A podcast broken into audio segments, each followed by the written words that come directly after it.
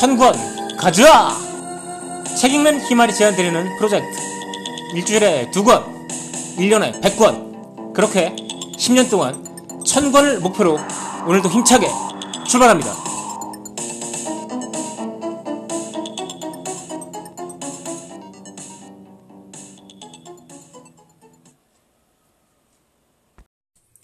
안녕하세요. 책 읽는 희말입니다. 오늘은 최윤섭의 의료 인공지능이라는 책을 소개해 드리겠습니다. 이세돌과, 이세돌과 알파고의 대국이 정말 엄청난 화제를 몰고 왔죠. 사람들은 갑자기 인공지능에 대해서 두려움이 섞인 아주 복잡한 감정을 표출하기 시작했는데요. 생각해보면 상당히 이상한 일입니다. 왜냐하면 이미 이세돌보다도 10년 전에 체스 세계 챔피언인 가리 카스파로프가 인공지능한테 참패를 했었죠. 1승 2패 3무승부로 참패를 했습니다. 그리고 또 얼마 후에는 IBM이 개발한 인공지능 왓슨이 퀴즈쇼 제퍼디에 출연해서 역대 최고 챔피언 두 명 상대로 완전히 압도적인 점수로 우승을 차지했는데요. 이런 일이 있었음에도 불구하고 저조차도 이세돌이 알파고를 5대0으로 이기지 않을까 이런 예상을 사실 했었습니다. 자, 인공지능은 과연 우리를 어디로 데려가는 걸까요? 지금 말씀드린 IBM의 왓슨은 결국 제퍼디라는 퀴즈쇼를 완전히 졸업을 하고 현재는 의학 분야에서 다양한 서비스를 제공하고 있는데요. 가장 처음에 진출한 분야가 바로 종양학입니다. 암 진단이죠. 그래서 왓슨 포 온콜로지라는 서비스를 IBM은 개, 어, 지금 제공하고 있는데요. 2016년에 가천대 길병원을 시작으로 현재는 국내 대형 병원 6군데가 암 진단용 왓슨 서비스, 즉 왓슨 포 온콜로지를 사용하고 있습니다. 인공지능에 대해서 잠깐 생각을 해보면 인공지능을 개발하는 공학자들한테 혁명적인 한 해는 어떤 해였냐라고 한다면 그건 2012년입니다. 이미지 넷이라는 어, 데서 주최하는 이미지 인식 대회라는 세계 대회가 1년에 한 번씩 열리는데요. 다양한 이미지를 보고 그 이미지가 무엇인가를 맞추는 겁니다. 사람은 고양이는 고양이, 개는 개라는 걸 쉽게 알아볼 수 있지만 인공지능한테는 그게 쉽지 않죠. 이때 2012년 대회는 토론토 대 제프리 힌튼 교수팀이 나와서 우승을 했는데요. 다른 팀들이 정확도 73%대에서 소수점 경쟁을 벌이고 있을 때 힌튼 교수팀의 알렉스 넷은 무려 정확도 83.6% 다른 팀들을 10% 넘게 10%포인트 넘게 압도적으로 제치는 그런 실력으로 우승을 차지했습니다. 자, 이미지 인식의 새로운 시대를 연 이 기술의 이름은 합성, 합성 곱 신경망. 아, 발음하기도 힘들죠. 영어로는 Convolution Neural Network입니다. 그래서 CNN이라고 보통 불리는데요. 이 기술은 딥러닝의 일종입니다. 의료 인공지능에서 저자 최윤섭은 인공, 의료 인공지능을 세 가지로 분류합니다. 첫째, 복잡한 의료 데이터에서 의학적 통찰을 도출하는 인공지능. 둘째, 이미지 형식의 의료 데이터를 분석 및 판독하는 인공지능. 셋째, 연속적 의료 데이터를 모니터링해서 질병을 예측하는 인공지능. 이렇게 얘기를 하고 있죠. 간단하게 말씀드려서 첫 번째는 진단을 하는 인공지능이고 두 번째는 이미지를 판독하는 인공지능, 세 번째는 모니터링을 하는 인공지능이라고 생각하시면 되겠습니다. 그런데 이미 이 세 가지 분야 모두에서 인공지능은 아주 발군의 실력을 보여주고 있는데요. 대부분의 경우에서 인공지능은 전문의보다 더 정확한 판단을 내린다고 합니다. 예를 들어서 이미지 판독을 한번 간단하게 소개를 해드릴까요? 어, 가장 현재 감, 정확한 안면 인식 인공지능은 중국 바이두가 소유하고 있는데요. 2016년인가요? 아까 말씀드린 이미지넷 이미지 인식 경진 대회에서 차례차례로 어, 구글이나 페이스북이 우승을 하고 가장 최근에는 바이두가 우승을 했습니다. 이 인공지능의 정확도는 99.77%에 해당합니다. 그래서 바이두를 안면 인식, 이제 바이두 안면 인식 기능을 위해서 안면 인식을 하겠는데요. 그 방식은 두 장의 사진을 보여주고 이게 같은 인물인지 다른 인물인지를 판단하게 한 겁니다. 그랬더니 이제 인공지능이 겨우 14쌍만을 수만 쌍 중에 14쌍만 잘못 판단했다는 결과가 나왔습니다. 그런데 여기서 끝이 아닙니다. 사실 알고 보니 바이두의 인공지능이 틀렸다고 생각했던 14쌍 중에 5쌍의 사진은 정답이 잘못됐고 바이두가 제대로 판단했다는 겁니다. 이미지 판독은 엑스레이나 조직 검사가 아주 광범위한 분야에서 활용되는 의료 기술의 핵심 영역이기 때문에 굉장히 중요한 영역인데요. 예를 들면 하루 하루에도 수백 장의 엑스레이를 판독하는 어, 판독해야 하는 영상의학과 전문의가 뭐 피곤해서라든가 아니면은 뭐 다른 이유로 인해서 잘못 판단할 가능성을 생각해 보면 딥러닝은 인공지능 딥러닝이랑 인공지능은 인류한테 재앙이라고 할 수는 없죠. 이건 오히려 선물이라고 봐야 될 것입니다. 병리학이라는 게 있는데요. 세포 조직을 고별 현미경으로 들여다보고 병증에 대해서 최종 판단을 내리는 분야입니다. 임상에 있어서 병리학과 전문의의 진단은 어떤 경우에라도 정답으로 간주됩니다. 구글의 딥러닝 아키텍처인 인셉션을 사용한 실험에서 병리학 전문의는 3.5%의 에러를 보였고요. 인공지능은 이보다 더 높은 어, 정확도를 보여서 단지 2.9%만 틀렸습니다. 그런데 인공지능과 사람이 반드시 적대적인 입장에 있어야 되는 걸까요? 이 실험에서 인공지능과 전문의가 협력해서 내린 진단의 에러율은 불과 0.5%에 불과했습니다. 앞에 3.5%나 2.9%에서 비해서 훨씬 낮은 거죠. 실시간 모니터링에 있어서도 하루 종일 환자들의 체온이나 심박 이런 것들을 계속해서 모니터링 해야 되는 간호사들이 피로에 지칠 수도 있고 또 실수할 수 있는 그런 가능성을 생각해 보면 인공지능을 활용할 수 있는 여지가 아주 큰 분야입니다.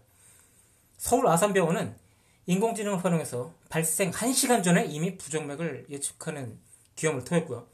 심장마비 같은 경우에는 무려 하루 전에 그 발생을 예측하는 데 성공하기도 했습니다. SBS 기사에 따르면 이 기술로 이미 한 명의 환자가 목숨을 구했다고 하죠.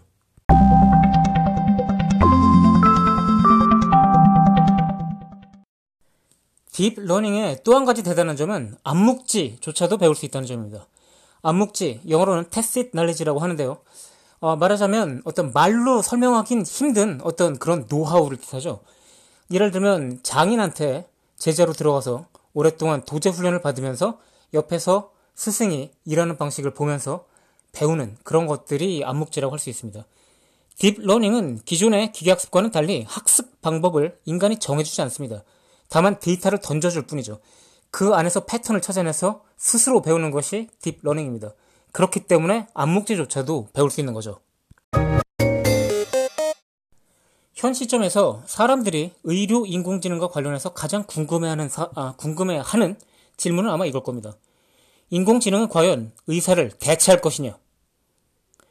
많은 사람들이 차가운 인공지능이 못하는 것을 사람이라는 의사가 할 수 있다라고 주장을 하죠. 대표적인 게 어떤 커뮤니케이션인데요. 자, 그럼 라포 형성을 하는 데 있어서 사람이 과연 인공지능보다 더 우월할까요? 실험 결과에 따르면 오히려 라포 형성에 있었어도 인공지능이 사람보다 우월하다고 합니다. 정신과 상담에서 환자는 수치심이나 예의 때문에 의사한테 솔직하게 말하는 걸 꺼리기도 합니다. 하지만 인공지능이 상대라면 그럴 일이 없죠. 사람들을 네 그룹으로 나눠서 자 인공 당신은 인공지능에게 진단을 받는 겁니다.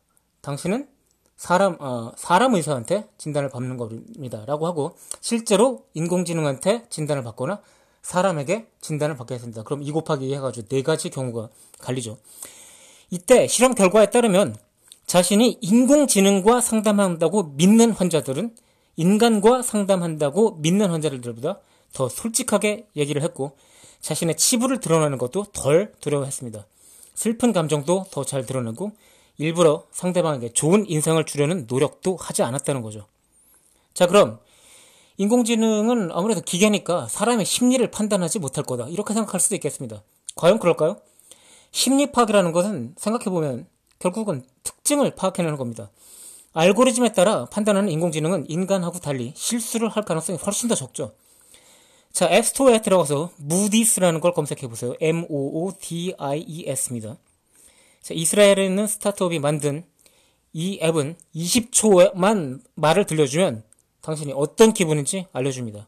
이게 심지어 무료입니다. 무료 앱입니다. 자, 그럼 외과는 괜찮은가? 외과의 경우도 인공지능의 위협에서 자유롭지 않습니다. 스타라는 이름, STAR이라는 자동 수술 기계가 있는데요. 이런 기계는 실제로 선을 그어놨을 때 그 선에 훨씬 더 정확하게 절개를 하고 주변 조직에 상처도 훨씬 덜 입히죠. 자, 이쯤 되면 자율주행 자동차의 사례가 의료계에 닥치지 않을, 않을 것이다. 이렇게 생각하기도 어렵죠. 미래는 결국 자율주행 자동차가 어, 세상을 장악하게 되면 수동으로 운전하는 게 불법화될 텐데 인간의 손에 의한 수술도 불법화될 수 있다고 얼마든지 생각할 수 있는 거죠.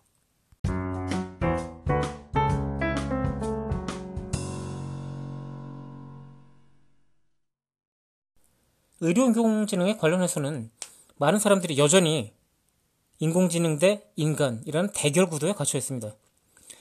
길병원 아까 말씀드렸죠. 왓슨 포 온콜로지를 도입한 길병원이 환자들을 상대로 설문조사를 했습니다. 의사와 왓슨의 진단이 다르다고 한다면 어느 쪽을 믿을 것이냐? 라고 물었거든요. 결과가 어땠을까요?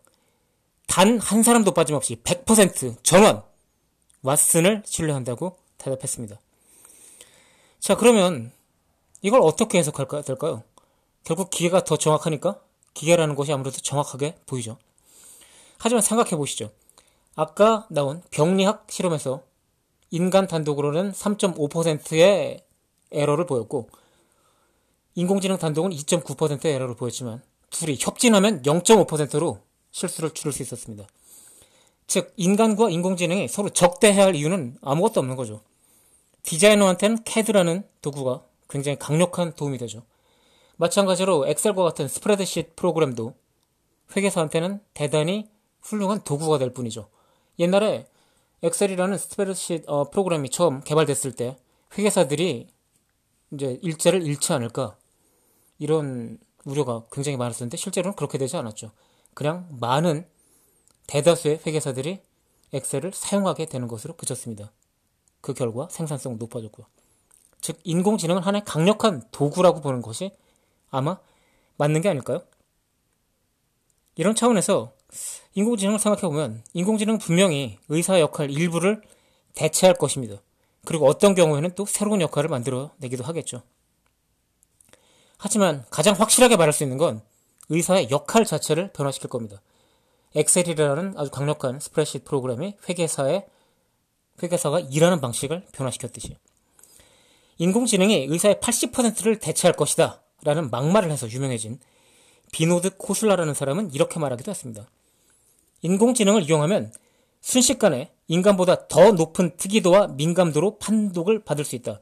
나는 이제 이런 인공지능 없이 영상의학과 판독을 하는 것이 범죄 행위와 같다고 생각한다. 자, 막말, 어그로의 다, 달인 같은 달인다운 발언이죠. 하지만 가만히 보십시오.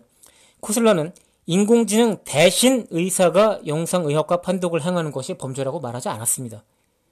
인공지능의 도움 없이 판독하는 것이 범죄 행위라고 말하죠.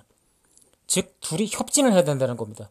즉, 대신이라는 구도는 굉장히 특이한 거죠. 자, 스프레드시트 소프트웨어가 발명되고 나서 회계 분석사가 스프레드시트를 활용해서 오히려 생산성을 높였죠. 이거 스프레드시트를 사용하지 않는다고 하더라도 범죄는 아니죠. 하지만 생산성이 떨어지는 스프레드시트를 사용하지 않는 그런 회계사들은 아마 시장에서 퇴출될 겁니다. 인공지능에 대해서도 마찬가지 얘기를 할 수 있겠죠.